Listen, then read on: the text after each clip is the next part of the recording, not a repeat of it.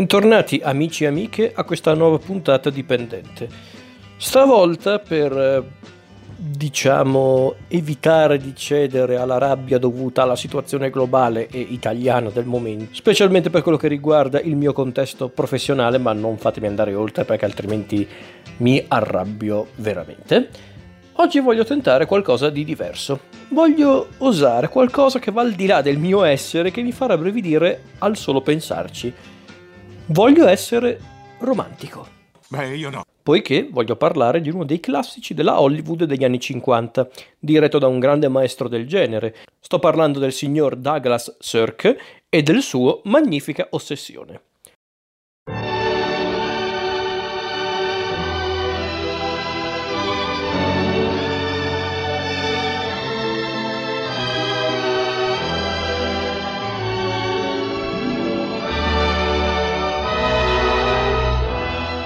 Piccola premessa. A me il melodramma sentimentale dà sui nervi, ma se fatto bene non lascia indifferente nemmeno un simpatico cinico come me, quindi ecco che parliamo di magnifica ossessione. Quindi, finita tale premessa, parliamo di Douglas Sirk.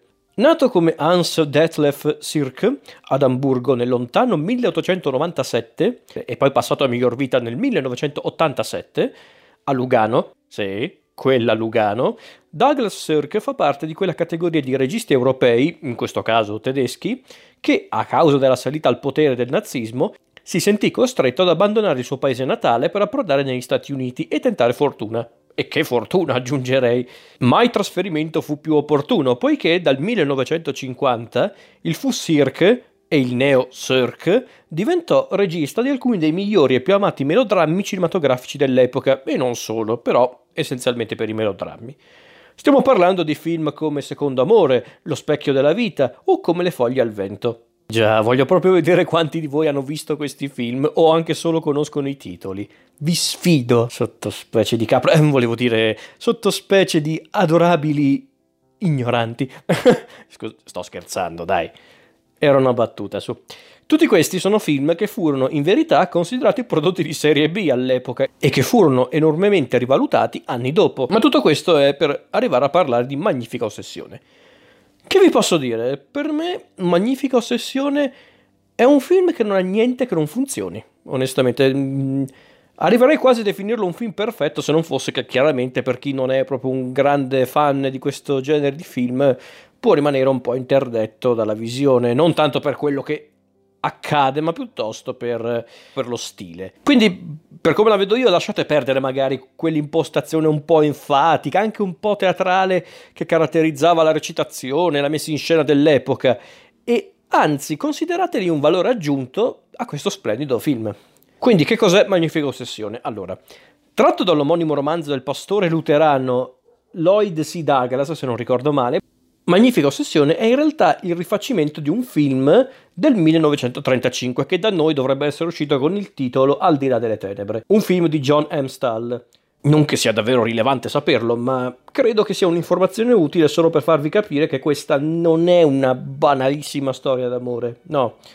Magnifica Ossessione parla dell'amore nel senso più profondo del termine, poiché quella di Ellen Phillips, interpretata da Jane Wyman, e di Bob Merrick, interpretato da Rock Hudson, uno degli attori prediletti di Cirque, non è infatti la tipica storia di un uomo e una donna che si incontrano, si amano, si sposano, hanno crisi e pianti e poi l'amore trionfa tra urla, baci, abbracci, insomma quelle robe lì alla, alla Muccino.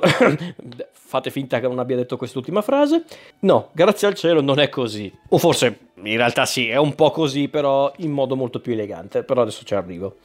Quella di Magnifica Ossessione è una storia in cui l'amore rappresenterà l'ancora di salvezza per l'esistenza grama di un uomo, ovvero il già citato Bob Merrick, interpretato da Rock Hudson, un cinico e incosciente essere umano che saprà però riscoprire la propria umanità e di conseguenza la volontà di dare una svolta positiva alla propria vita. Un cambiamento che prima è mosso dai sensi di colpa ma poi da una sincera passione che diventerà per l'appunto una magnifica ossessione, che lo renderà un amante premuroso e un altruista, desideroso di volersi davvero redimere per gli errori del suo passato. Insomma, ma c'è molto di più che la semplice attrazione romantica, fisica, sessuale, vedete un po' voi.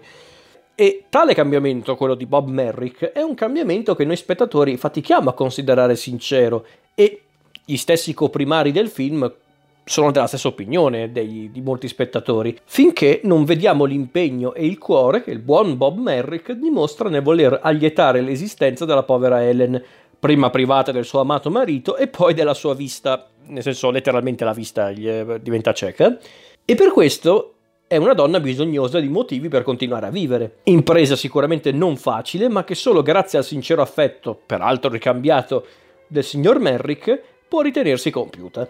Tutto questo viene raccontato con grande eleganza da Sirk, dato che su quell'aspetto lui era proprio un maestro, con un film meno critico rispetto ad altri suoi titoli, come per esempio Secondo Amore, che guarda caso ha gli stessi protagonisti di questo magnifica ossessione, e quello sì che era un film anche abbastanza critico, poiché affrontava persino in modo molto diretto le convenzioni dell'epoca. Ma comunque, nonostante ciò, Sirk racconta la storia di Magnifica Ossessione anche con una sensibilità incredibile. Una sensibilità che notiamo soprattutto per come mostra i due personaggi, che se ci pensate nel caso doveste guardare il film, vivono un percorso l'uno opposto dell'altro.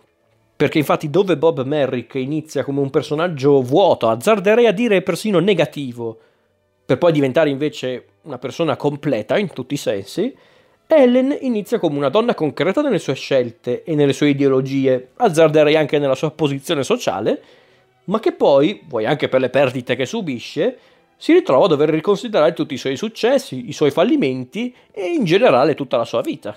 Ed è un concetto, se posso dire, molto semplice, eppure incredibilmente efficace, forse anche perché universale.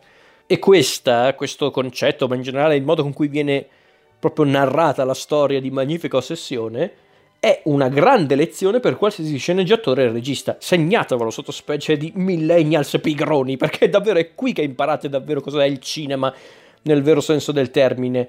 Tutto questo per dire che Magnifica Ossessione è un grandissimo film. È un capolavoro che dovrebbero mostrare nelle scuole di cinema e magari qualcuno lo fa, eh, per carità, ma non ne sarei neanche così tanto sicuro. E dico dovrebbero mostrarlo nelle scuole di cinema perché è un film, secondo me, efficace per poter insegnare l'importanza dei contenuti anche al di sopra della confezione e soprattutto l'importanza di ribadire la potenza di questi contenuti per poter affrontare storie di tutti i giorni, come appunto questa, in modo efficace e che può resistere anche alla prova del tempo, superando così persino qualsiasi barriera geografica e storica, perché rifatto stiamo parlando di un film degli anni 50 che però può essere ancora molto interessante, molto efficace e sì, anche molto emozionante.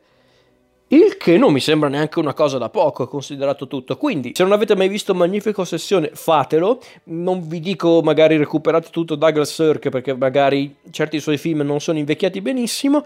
Ma Magnifica Ossessione, al di là della confezione ovviamente un po' datata, è un film che ancora oggi ha una potenza incredibile ed è capace di emozionare io ve lo posso dire, io che non sono un estimatore dei film sentimentali, dei melodrammi sentimentali, questo film mi è piaciuto tantissimo, è un film che mi ha proprio colpito, mi ha pure quasi commosso in certi punti, perché come dicevo, il sottotesto romantico in realtà ha molto di più che la semplice attrazione tra un uomo e una donna e tutto quello che riguarda appunto le, le relazioni sentimentali, c'è cioè molto di più in questo film, quindi recuperatelo, davvero.